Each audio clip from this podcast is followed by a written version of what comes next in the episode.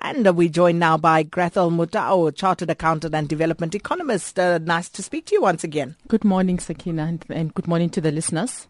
Now, uh, let's start uh, by looking at uh, what's going on in Asia. China's ruling party released its 13th uh, five-year plan, uh, revising growth projections to 6.5%. Was, was the market expecting this? Sakina, I think the, the, the market was somehow um, expecting it. If you consider the fact that China has enjoyed uh, growth, uh, double-digit growth for more than a decade, um, really fueled primarily by the investments and, and exports. And at some point, China was investing between 35 and 50 percent uh, of um, making investments, uh, uh, uh, that's a percentage of, of, of, GDP. I mean, that is very high compared to um, the US and, and, and the UK of about 20 and, and 15%. So in around 2008, um, the market already could see the changes that were happening, um, that the, the double-digit growth is not sustainable. Uh, for instance, the, the, um, there was a reduction in investment. Um, and also the aging population is beginning to take a toll on, on China. Um, it's expected that in this decade, only about 5 million um, uh, employees or core labor, core employees will enter the market, um, as compared to about 90 million in the previous um, in the previous decade. So this is as a result of the one-child policy uh, decision that was taken in 1979. And we had, so I think it was about two weeks ago when China took a decision to now say couples can have two children. Now, another thing that uh, uh, uh, was an indicator already is what we call the middle income trap of $5,000. Um, now, we look at countries such as Taiwan, Japan, and South Korea, where um, uh, uh after reaching uh, growth levels of about 9 10%, um, we saw that their growth started uh, uh, um, reducing to about 5% level, and they remain there for a very long time. Um, so this is you know the uh, uh the middle income trap uh, of five thousand dollars, as um, I've already indicated, and we also saw the sudden rise in in in in, in the factory uh, wages, which is one of the signs that we saw in those countries. And um, what is happening now in China is that the unskilled labor uh, rate is actually increasing at a much faster rate than the skilled labor. So, the, so this is really the end of the cheap China, what we are seeing. Wow, interesting times. And uh, then um, the South African Chamber of Commerce and Industry, they released the monthly business confidence index. Uh, positive news there, Grathel. Uh, what should we read into it?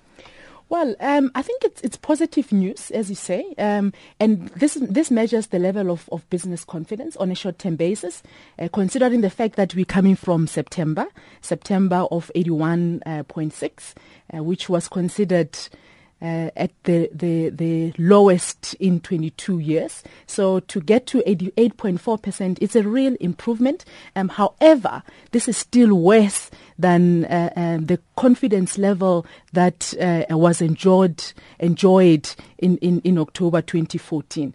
Um, but what SACCI also mentioned, um, there's still a level of uncertainty.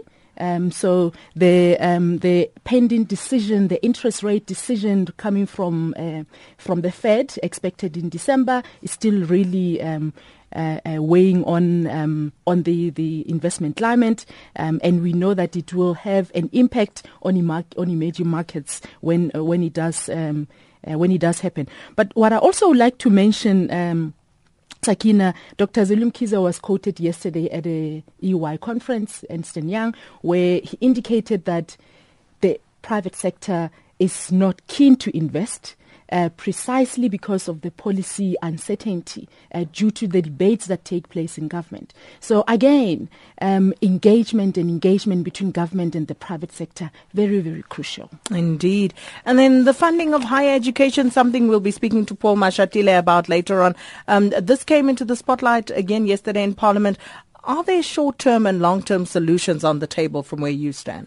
What we're seeing, what we're reading also is that um, the department has decided to take allocations from its own, own existing budget, uh, which uh, you know, you know whether it's correct or it's not, um, it's another issue. But I think what is important is going forward. What are the measures um, that needs to be uh, uh, put in place. I mean, we're already spending a big chunk uh, of money on education. We're spending 20% of GDP on, on education. However, the outcomes are just simply not there. If you look at the basic education, for example, um, uh, less than 50% of, of the people actually make it uh, to matric and only about 25% managed to get a, a, decent decent marks to be able to go to a university. And I also must mention that um, higher edu- higher uh, uh, uh education sector is also not immune. If you consider the fact that only about 15% actually managed to graduate within the minimum um, of three years or four year um, period for, for a degree. So education sector needs to look at it needs to be looked at holistically. So we mm. can't look at just uh, uh, higher education as a funding issue. We need to look at the whole the whole chain because we're spending money, but we're not we're not seeing the results. And but I hear that Mm. We also need to look at where the money is spent, though, Correct. because Correct. most of it, the bulk of it, is not spent in the higher education band. Yes, that's correct. So, that's so, correct. so that is definitely insufficient. The, the what is being spent in higher education. That's correct. But yeah, it's it's, it's a question, and um, yeah, I think one of the questions to put to uh, Paul Mashatile later is perhaps, you know, what is the long-term plan here? Exactly, exactly. I think that's very important, as you say, Sakina, because the money is already being spent.